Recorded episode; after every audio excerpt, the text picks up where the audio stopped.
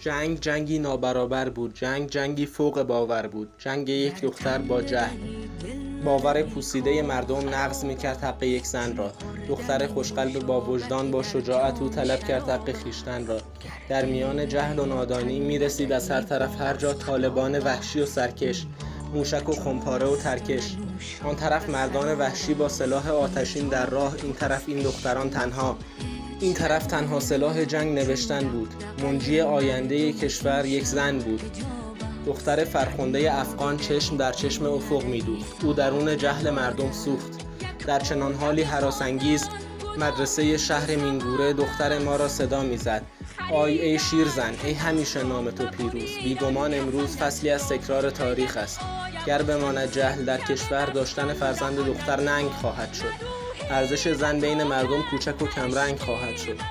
خون درون سینه آن دختران جوشید مثل یک موج خروشان شد. دختری از دامن این موج بیرون جست از کمند بی سوادی رست. جای نارنجک به پشتش کیف و دفتر بست. دختر ما گفت آی ای مردان دیوانه من ملاله دختر این سرزمین هستم. یک تنه با بیسوادی در کمین هستم. مثل کوهی آهنین هستم. مرد طالب گیج و سرگردان دختران برق پوش از این و آن پرسان کیست این دختر؟ او چه می‌خواهد از این میدان؟ مرد طالب گفت داشتن فرزند دختر ننگ و آر است. جای تو بر چوب دار است. دختری چون تو سزایش سنگ و سار است. دختر ما گفت داشتن فرزند طالب ننگ است. جای تو بر چوب دار است. تو سزایت سنگ و سار است. داشتن دختری من برای کل دنیا افتخار است.